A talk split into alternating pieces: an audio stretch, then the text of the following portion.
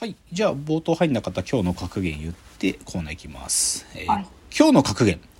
ついに井上尚弥の4団 ,4 団体統一戦が決まったぞと。いやー、これはついに来た。12月に井上尚弥が、えー WBA、WBC、IBF と WBO の持ってるやつとの対最後の戦いかな。これで世界主要4団体がついに井上尚弥の手に来るので、勝てばね、こんなこと日本人で起こるはずなかったよ、マジで。もう、へ100年っていうかまあ、もうこっから100年もう、もう一回起きることはないでしょう。でも、ついに世界の一番強いボクサー、マジで証明されるで。まあもうされてるんだけど、実際には。でも、この4団体を統一するって偉業中の偉業なのね、もう。もう、それが行われるんで、もう、興奮するわ。っていう、ちょっと、まあ、それはちょっとニュースで発表になったから、ちょっと、なんか言いましたっていう話です。では、コーナー参りましょう。えーロフトプラスワンへの道。えーこのコーナーはサブカルリテラシー、サブカル知識の低い株式会社私は社員に竹之内がサブカル魂を注入し、いつの日かロフトプラスワンでのイベントに呼ばれる存在にまで自分たちを高めていこうという意識向上コーナーです。では、今日のテーマ発表します。えー今日のテーマ、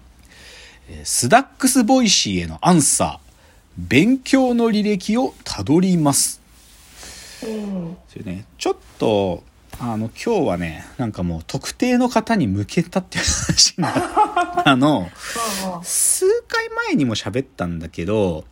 あの、うちのね、あの会社の、いわゆる、こエンジェル投資家っていう立場の方で、須田公之さんという方がいらっしゃってですね。はいまあ、その僕らが会社作った頃から応援してくれて、で、まあ、株主にもなってくれてっていう、須田公之さんって言って、通称スダックスさんって言うんですけどね。まあ、この Radiotalk にも一回ね、出てくれたことがあって、それで二人で下ネタを喋ったんですけど、で、まあ、仲良しの方っていうか、まあ、お友達というか、まあ、あのー応援団のお一人なんですけどね。で、はいそのスダックスさんは、まあ僕らはこの Radiotalk ってアプリでこんなことやっとるけど、スダックスさんは Voicy っていうね、同じように音声配信できるアプリを、なんか長らく彼もやってて、すごく変な、変なチャンネルなんだけど、あの、スダックスの滑りたくない話っていう Voicy のチャンネルをもう、僕な相当やってるんだ3年以上やってる多分。もっとやってるかもしんない。で、その中にね、なんか須田さんは、なんか、あの、僕と喋るときにね、まあ仕事の話もたまにはあるんだけど、基本的には、なんか竹之内さんが、なんかいろんなこと詳しくて、で、スダックスさん、須田さんが、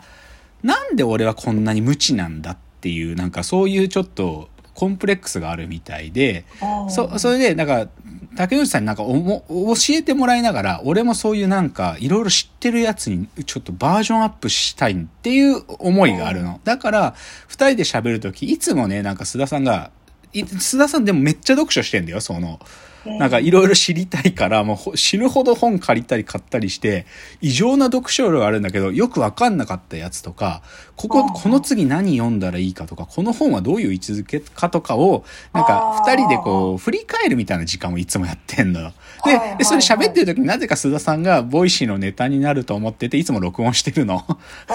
そう。で、一月前ぐらいにその話、それをやったんだよ。久しぶりになんか喋る。そのサブカルチャーとか、科学の、べ学問の話とかをするのをやったんだけど、それをが、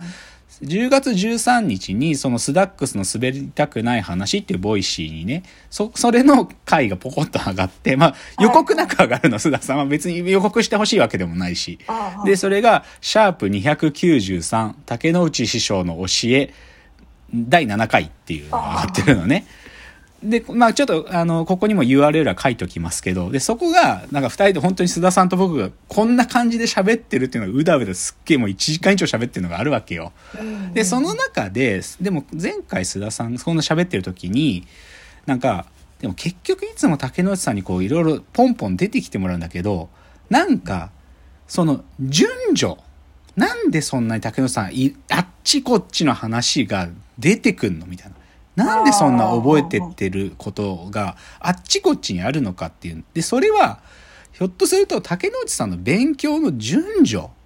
なんかこううん勉強で辿ってきたルートっていうのを自分が追体験できれば、なんか抑えるべきものも自分でもうちょっと見えてくるのかもしんないんだって須田さんが言ってて、はいだからちょっと一回ラジオトークで竹之内さんのその勉強のルートね、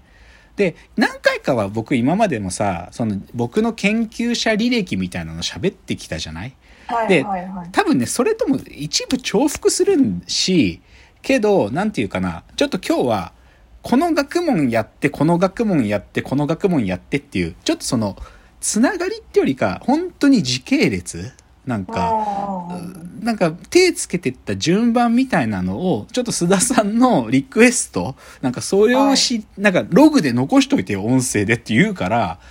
もう完全にスダックスさんが自分のカルチャーとかサイエンス、アカデミックのなんか知見を広げるためにやってるやつへの、で、そこから出てきた須田さんへのリクエストに答えるっつう、そういう話です、今日は。うんなるほどうん極めて個人的でもまあでもなんかね人が2人で喋ってる話を横で聞いてなんかねあそういうものもあるのかって思ってもらえればっていう感じなんですよ。ででねこの前のスダックス Voicy も最初第最初の10分ぐらいはね社会学の話から入ったんですよ。うんうん、ななんかね須田さんの読んでる本が最近社会学寄りのやつを読んどるっつってて社会学から始まってるんだけど、まあ実際僕も出発点は社会学ですよ。うん、あー。うん。まあ正確に言えば。なぜならだって僕は社会工学っていう学問をやってみたくて東工大の社会工学科に行ってるけどでもはい。社会工学ってエンジニアリングがくっついてるがベースになってる理論っていうのはやっぱり社会学のが一つであることは事実だったっけ？だから僕は社会学っていうのはある程度こうしかもかなり早い段階それこそ大学入る前の段階に抑えていたのね。でで僕は社会学っていう学問をどう僕を言語化してるかっていうと社会学っつうのはね社会空間から生まれた命題を考える学問なんですよ。うん、なんかその日常的なっていう、まあ、日常の延長ではあるけどでも人間たちの集団である社会っていう空間からそのレベルで生まれてくる命題があるんだけどその命題を考えていく学問なのでどちらかというと自由度が高いんですね社会学っていうのは。こう必ずそれを数理モデルで定式化しなきゃいけないわけでもないしなんか自然言語でその理論を掘っていくっていうことも可だしだけどそこはどちらかというと何を要求されるあの学者に何を要求される学問かというとオリジナリティがあるコンセプトを発明することが重要なんですね社会学っていう学問は。そそれにつきますよ。だから分かりやすく言うと例えば社会学の本当に起源のの時間は、まあ、例えばマックス・ウェーバーから生まれたっていう一つの角度ありますよ。うんでマックス・ウェーバーが考えたのはなぜ資本主義は生まれたのかっていう命題。もうちょっと限定的に言えばなぜイギリスやドイツで資本主義は発展したのか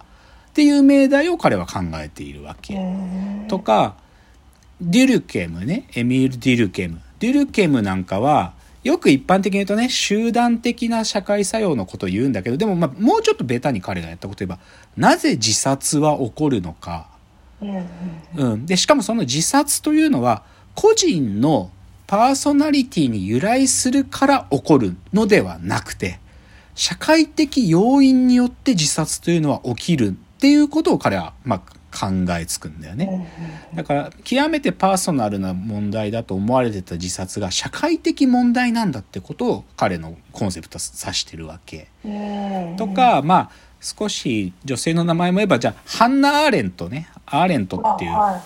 でもアーレントって学者がやったことはあまりに多いからこれだけって言えないけど例えばアーレントの大きい一つのトピックは公共性って概念だよね。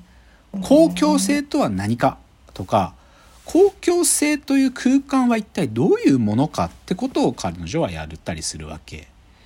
うん、だからはっきり言えばでもこの辺は数学なんかはさらさら使われてないわけだけどでもそのコンセプトを社会理論家たちの